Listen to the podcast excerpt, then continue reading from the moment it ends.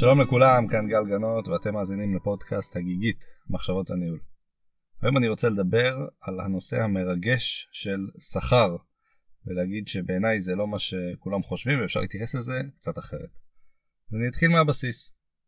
שכר בעיניי זה ממש לא רק הכסף שאני מקבל בתלוש החודשי של המשכורת שלי. זה חלק מאוד חשוב מזה, אבל זה ממש לא רק זה. כי שכר בעיניי זה הדברים שאני מקבל במקום העבודה שלי.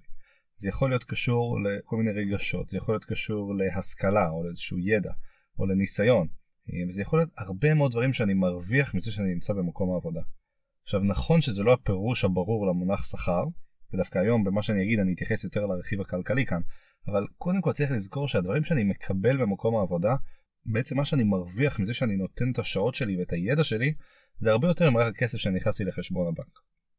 עכשיו אם ניקח את זה ונתייחס רגע לכסף שאני מקבל בסוף החודש, זה גורם להבין שזה לא הדבר היחיד שבשבילו אני מגיע לעבודה.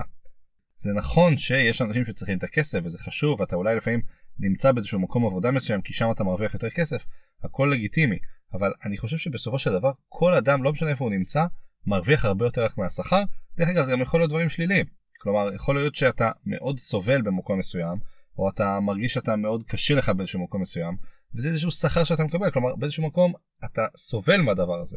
כסף הוא מאוד חשוב, אבל הוא לא הדבר היחיד שחשוב, וזה מאוד תלוי כמובן במצב הסוציו-אקונומי של כל אחד מהאנשים כאן, אבל בעיניי חשוב להבין שהשכר הכספי הוא לא בלעדי, וזה לא הדבר היחיד שחשוב להבין כשמדברים על שכר באופן כללי. הדבר השני שאני רוצה להגיד, זה שהעניין של השכר בעיניי הוא מאוד יחסי. כלומר, בהרבה מאוד מקרים אנשים באים ואומרים, אני חושב שאני מרוויח טוב, ואז הם מגלים שחבר שלהם מרוויח יותר, והם אומרים, אוי ואבוי, המצב שלי על הפנים, הייתי יכול להרוויח הרבה יותר. וזה הפתגם השחוק של הדשא של השכן ירוק יותר, אתה תמיד רוצה לראות איך אתה בהשוואה לאחרים. ואני מאוד ממליץ לאנשים לנסות להסתכל על עצמם, ולא רק להסתכל על מה קורה מסביבי. הרבה פעמים אתה מאוד מרוצה מהמצב שאתה נמצא בו, ומישהו אחר מרוויח יותר, בסדר, זה לא משנה, כל עוד אתה מרוויח משהו שאתה חושב שמגיע לך ואתה מרגיש טוב איתו, זה הרבה יותר פשוט, והשאלות האלה כל הזמן של כמה אתה מרוויח, כמה הוא מרוויח, כמה ההוא שם הרוויח, אני חושב שבעיניי זה רק מייצר איזושהי סביבת עבודה מאוד תחרותית, אפילו אם תגלה שמישהו מרוויח קצת יותר ממך. הדבר השלישי שאני רוצה להגיד, זה שהרבה אנשים מתבלבלים וחושבים שכסף זה איזושהי דרך מאוד קלה להרים מוטיבציה.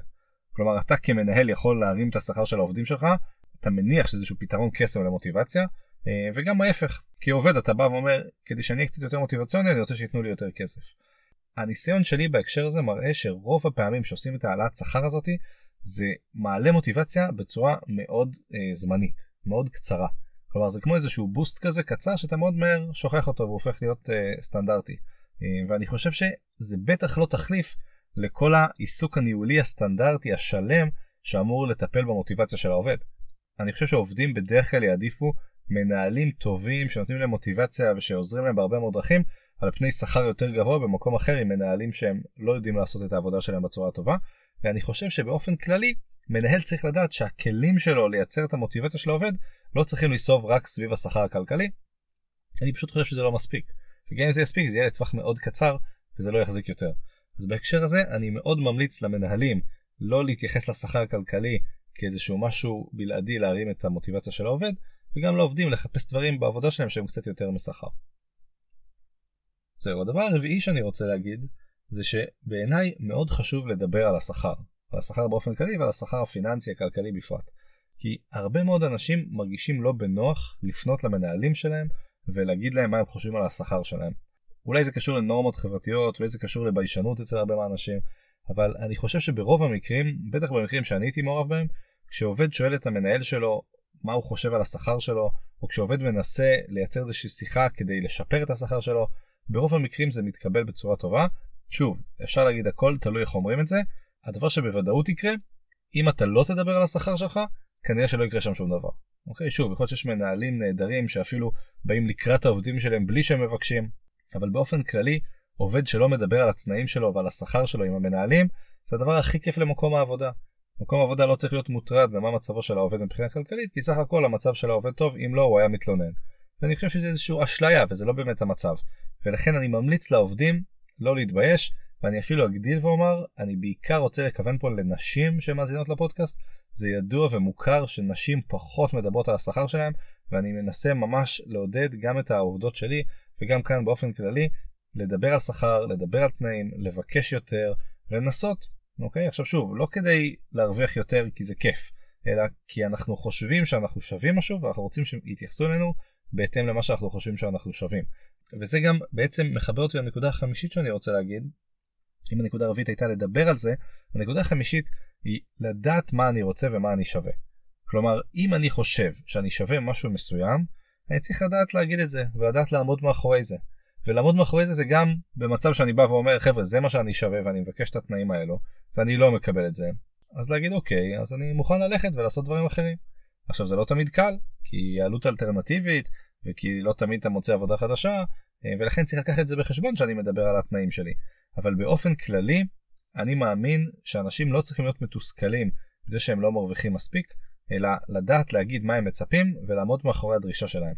ואם אני מחבר את כל הדברים שאמרתי כאן באופן כללי על שכר, אז קודם כל, בעיניי שכר זה משהו רחב, זה לא רק הכסף שאתה מקבל, הוא הרבה יותר מהדבר הפרטי הזה שנקרא כסף שנכנס לחשבון, זה גם מה שאתה לומד, וזה גם מה שאתה מרוויח מאיזשהו מקום עבודה שהוא קשור לניסיון שלך, או לידע שלך, או אפילו אה, לדברים שאתה לוקח ברמה אישית מהמנהלים ומהעמיתים שלך, ויכול אחר כך להשתמש בהם במקומות אחרים. אז זו הנקודה הראשונה, ששכר זה בעיניי מושג מאוד רחב. הדבר השני, שבעיניי שכר זה משהו יחסי מאוד, והרבה אנשים מביאים את עצמם במקום לא טוב, כי הם משווים את עצמם לאנשים אחרים. ואני חושב שצריך להיזהר עם זה.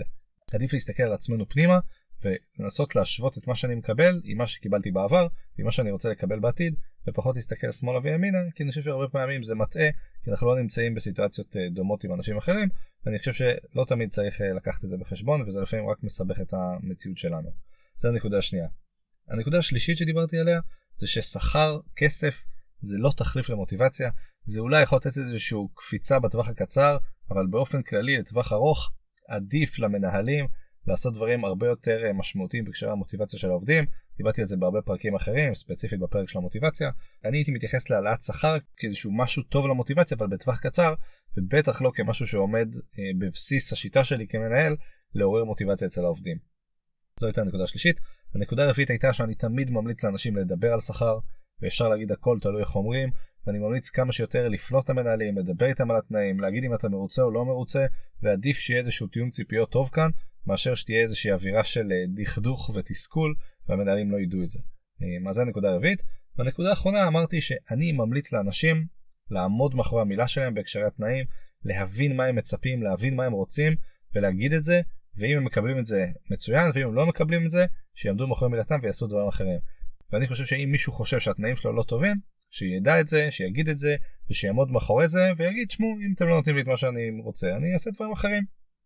ואני יודע שזה דורש הרבה ביטחון והרבה אומץ, אבל בעיניי זו הגישה הנכונה בהקשרי שיפור תנאים, כי באופן כללי אני חושב שאנשים צריכים לדעת מה הם שווים ולנסות לעמוד מאחורי זה.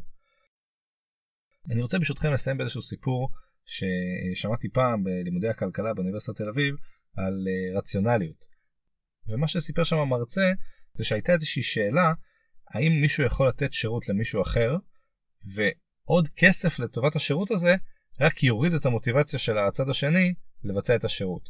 כלומר האם אני יכול לבקש ממישהו לעשות משהו, הוא יסכים ואז אני אציע לו עוד כסף וזה יוריד לו את המוטיבציה לעשות. אז מי שקרא את הספרים של דן ארלי יודע שלשלם כסף לחמותך נגיד על הארוחת אה, יום שישי זה כנראה דבר לא נכון לעשות. אה, עוד דוגמה ששמעתי על זה זה איזשהו גבר מכיר מישהי באיזה אוטובוס וככה הם אה, מדברים והם קובעים את הדייט ואז הגבר אומר לה ודרך אגב אם תגיעי לדייט אני גם אשלם לך 200 שקל. אז סתם עוד איזה דוגמה מצחיקה ללמה לפעמים להוסיף כסף לאו דווקא מה שמביא אותנו לתוצאה הרצויה. אז למה אני מספר את הסיפורים האלה? כי בעיניי אי אפשר שלא לסגור את הפרק הזה שמדבר על שכר ועל כסף עם המסקנה שאני לוקח מהסיפורים האלה שיש דברים שהם יותר חשובים מהכסף וצריך להיזהר שלא נשים את הכסף הזה במרכז מעייננו ואז זה יפריע לנו בשיקול הדעת לדברים אחרים ואם אנחנו רוצים לשפר את מצבנו הייתי מציע לחשוב רוחבית לא רק על איך אני יכול להרוויח יותר כסף אלא איך אני יכול להרוויח יותר במקום העבודה שלי והאם מקום העבודה שלי הוא המקום הנכון שבו אני ארוויח את הדברים האלה.